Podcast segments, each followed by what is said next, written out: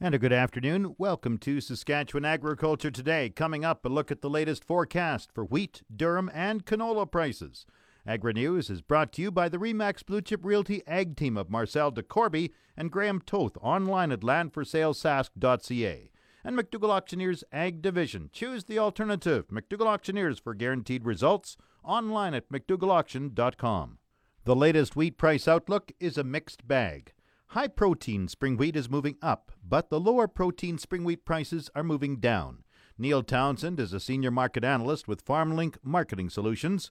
He says prices have seen some upward movement in recent weeks. But Over the last few weeks, we've seen a steady uh, appreciation of the futures, so it's kind of gone up about 30 cents here. Uh, the big thing is, I mean, kind of, you know, the crop that we grew in Western Canada was relatively bereft of protein, and that's created some tension, I think, in the market to kind of source and allocate where the protein is. Because again, Canada really wants to export protein between 13 and 14.5, and 14.5 is rare, but you know, 13 to 14 is the sweet spot. I understand the way the market is going right now. It looks like the higher protein is gaining in value, but the lower protein is dropping in value for spring wheat.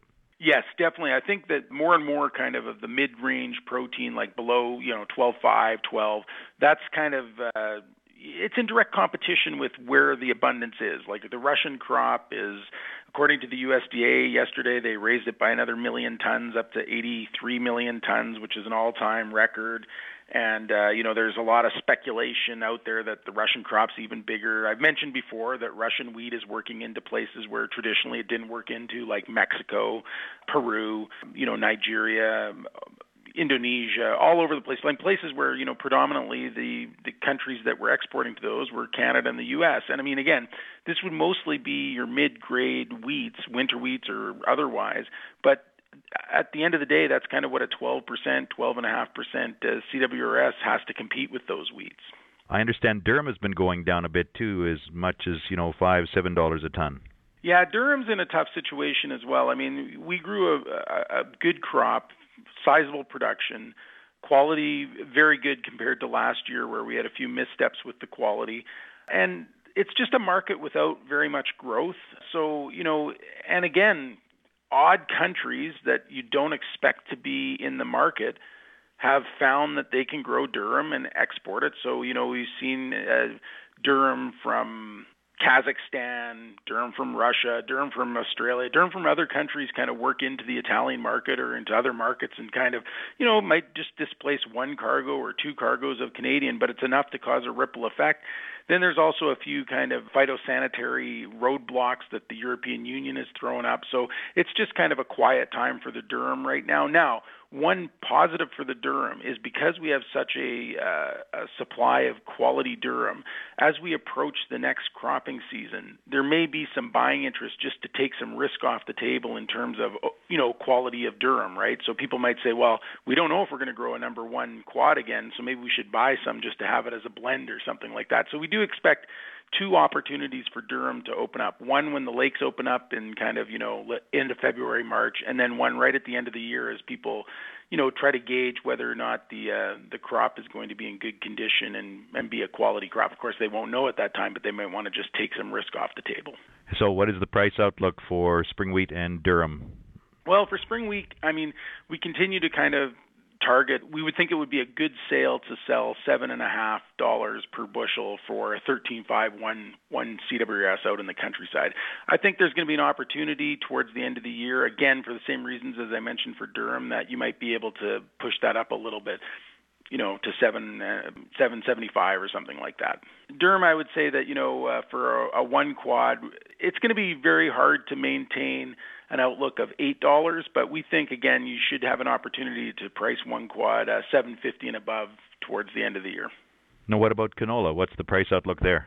Well, canola, I mean, you know, I got to tell you, Jim, I think it's bullish. I mean, Today we had an absolutely phenomenal export number, 470,000 tons. We're 25% ahead of where we were last year.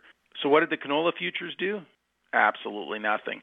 I, don't know. I just I see the canola futures and a lot of there's one you know school of thought that the canola futures have just done this appreciation over the month of October and into November solely because the Canadian dollar sunk. I don't know. I, I would disagree with that. I would say that there are fundamental reasons to be bullish on canola. And if we continue to export at this number, even if you believe a production number in Canada of 21, 21 and a half, whatever, it's getting very tight. I mean, maybe we don't maintain this export number, but those are gone. Like those, those have gotten in a ship and gone. We'll see what the COPA numbers are later today. We're pretty much on par with last year, like maybe one or two percent behind last year on COPA, but I expect to see that number start to gradually close the gap. So, you know, we're we're on pace to do a record amount of consumption, and there's still an ambiguity about what the actual production was. So I think canola. I mean, I think, and again, this is a cross section across Canada, but I think a, a very reasonable price for transactional canola is twelve dollars a bushel.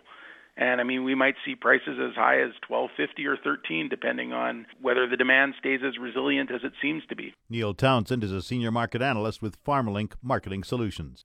This portion of Saskatchewan Agriculture Today is brought to you by Degelman Industries. Look to Degelman for the most reliable, dependable, engineered tough equipment on the market. Federal Agriculture Minister Lawrence MacAulay is leading a farm trade mission to China next week. MacAulay will be accompanied by 80 industry groups. Canada is hoping to double trade with China. Canada hopes to see global agri food exports of $75 billion by the year 2025. MacAulay says China has a population of 1.4 billion people and a growing appetite for high quality Canadian food products and offers significant opportunities for Canadian farmers and processors. Representatives from Saskatchewan, Manitoba, Alberta, and Nova Scotia will be part of the federal trade mission. The first stop will be in Shanghai with a visit to the largest food trade show in China, which attracts international food and beverage suppliers for China. MacAulay will also meet with government officials to talk trade and discuss areas of mutual interest. China is Canada's second largest agri food export market after the U.S. Last year, China purchased $6.8 billion worth of Canadian farm and food products. A conference on soybean production will be held in Regina this coming Wednesday. The regional crop specialist in Weyburn, Sherry Roberts, says the soybean production meeting will be at the Wascana Country Club. As we've done in previous years, Jim, it's about soybeans. And we're going to talk about fertility and nutrient management, the market outlook for 2018 with a gentleman from Soy Canada. We're also going to talk about our winter pulse meetings that are going to be coming up through Sask Pulse. They'll have a representative there. We're going to discuss soybean coverage with crop insurance, which is always, you know, sort of a can be a contentious issue, but they're going to go through the ins and outs of what they'll cover and not cover. Our irrigation specialist, Gary Kruger from the Saskatchewan Ministry of Ag, is going to talk about a biofungicide known as Contans and how effective it is at uh, dealing with sclerotinia in soybeans. Our big top keynote speakers, Dr. Deb McLaren from Ag Canada out of Brandon. She's going to come and talk about soybean root rot disease management, particularly with Phytophthora which is pretty prevalent in Manitoba. We have yet to have any positive confirmed cases here in Saskatchewan, but we do have a lot of fusarium that does affect our soybeans. So she's going to talk about that and all the things she's found out. Good old Clark Brenzil from Ministry of Ag will talk about weed control. Mark Mercier from Syngenta is going to go over soybean seed treatments.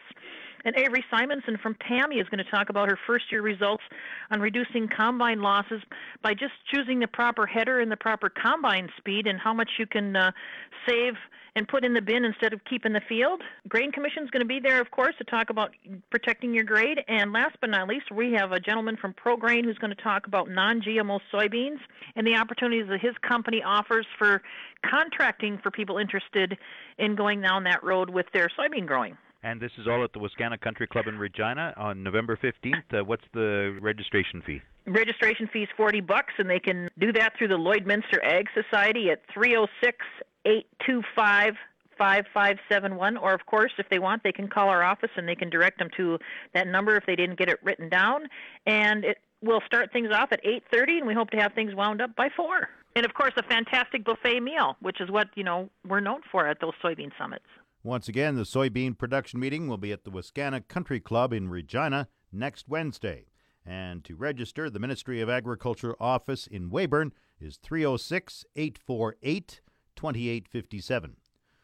Scientists say a large long term study on the use of the big selling weed killer glyphosate by agricultural workers in the United States has found no firm link between exposure to the herbicide and cancer.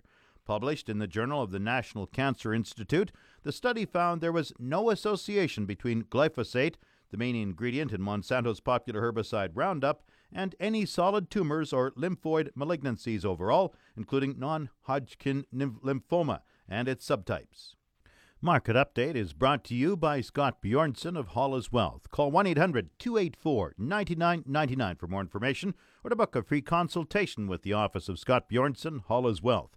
Scotia Capital Inc. is a member of the Canadian Investor Protection Fund and the Investment Industry Regulatory Organization of Canada. Market Update also brought to you by Flaman Sales in Saskatoon, Southey, Prince Albert, Yorkton, and Swan River. Visit flaman.com. Grain prices at Viterra this morning were mixed in early trading. Feed barley rose $5 at 168.62. Canola rose $1.50 at 488.54. Oats fell 73 cents at 168.19. Number 1 red spring wheat gained 27 cents at 253.45. The rest were unchanged. Durum 271.14, flax 472.68, yellow peas 222.54, feed wheat 136.48. On the Minneapolis Grain Exchange this morning, December spring wheat is up a quarter cent at 6.48 and a quarter cents a bushel. The livestock quotes are brought to you by the Assiniboia and Weyburn Livestock Auctions. Call Assiniboia 642 5358 or Weyburn 842 4574. This is Grant Barnett with the Market Report Heartland Livestock here in Moose Jaw. 4,300 on Tuesday, another 1,200 on Thursday at the pre-start. 768 cows and bulls on Thursday. Biggest sale we ever had on cows and bulls. We sold right till 9 o'clock Thursday evening. This market wobbled a little this week. No eastern trucks to be found. There, these top end Charlie Chiasso, they continue to outsell the rest by dollars here in Moose Jaw. Here's what happened on Tuesday, November. We are full Tuesday, November 14th. At our Tuesday sale, 492 weight tan steers bring 284. 542 weight tans bring 259. We sold 147 reds and blacks, 482 at 237.75. 654 weight tans at 220, and the big tans at 717 bring to 1875. 484 weight tan heifers at 215, 2535 tan heifers at 198.75. 645 weight tan heifers at 193. This is Grant Barnett reporting. Let's have one great afternoon. Hog markets are closed today. We have yesterday's report. Ham sold 6,400 hogs Wednesday, selling a range of 140 to 158 per ckg. Today's sales are expected to be around 7,100 head, selling in a range of 141 156 per ckg. Ham's cash hog price today is up, and forward contract prices opened down this morning. On Wednesday, the Canadian dollar was up 35 basis points with the daily exchange rate at 1.2729. The Canadian dollar is currently trading at 78.60 cents US. U.S. regional cash markets made modest gains in yesterday's trade, with the Midwest reporting bids approximately 50 cents U.S. 100 weight higher. Hog supplies are still in the uptrend, but have failed to keep pace with the expectations associated with the last USDA hogs and pigs report. The survey of U.S. producers' pig market hog numbers at 3.9% larger than year ago levels. But over the last month, supplies have only grown about 2.5%. Wholesale pork still appears to be moving well through domestic marketing channels, but has struggled to realize any growth in sales on the export side of the business. Coming up, the farm weather forecast. The official 620 CKRM farm weather is brought to you by Raymore, Yorkton, and Watrous, New Holland, working hard to keep more jingle in your jeans. The 620 CKRM farm weather forecast mainly cloudy today, periods of light snow beginning late this afternoon. Wind southeast 30 gusting to 50, becoming west 20 today, the high minus 2. Light snow ending after midnight tonight, then mainly cloudy and the low minus 9. Tomorrow, partly cloudy, the high minus 7. Chance of evening flurries, the low minus 14. Sunday, sunny, the high minus 7, the low minus 11. Monday, sunny, the high 0, the low minus 5. Tuesday, partly cloudy, high plus 3, the low minus 8. Wednesday, cloudy, the high minus 1. Chance of evening flurries, the low minus 7. Thursday, cloudy, the high minus 5. Normal high is 0, the normal low minus 10. The sun rose at 8.05. It sets at 5.20 tonight. Round the province, Estevan and Saskatoon minus 4. Swift Current, Weyburn both minus 5. Yorkton is minus 8. In Regina, drifting snow minus 5. That's 23 Fahrenheit. South, southeast 32 gusting to 43. Humidity is 82%. Barometer dropping 100.9. Cloudy in Moose Jaw minus 1. West, southwest 24 gusting to 41. Once again, Regina, drifting snow minus 5. That's 23 Fahrenheit. That's Saskatchewan Agriculture Today. I'm Jim Smalley. Good afternoon and good farming.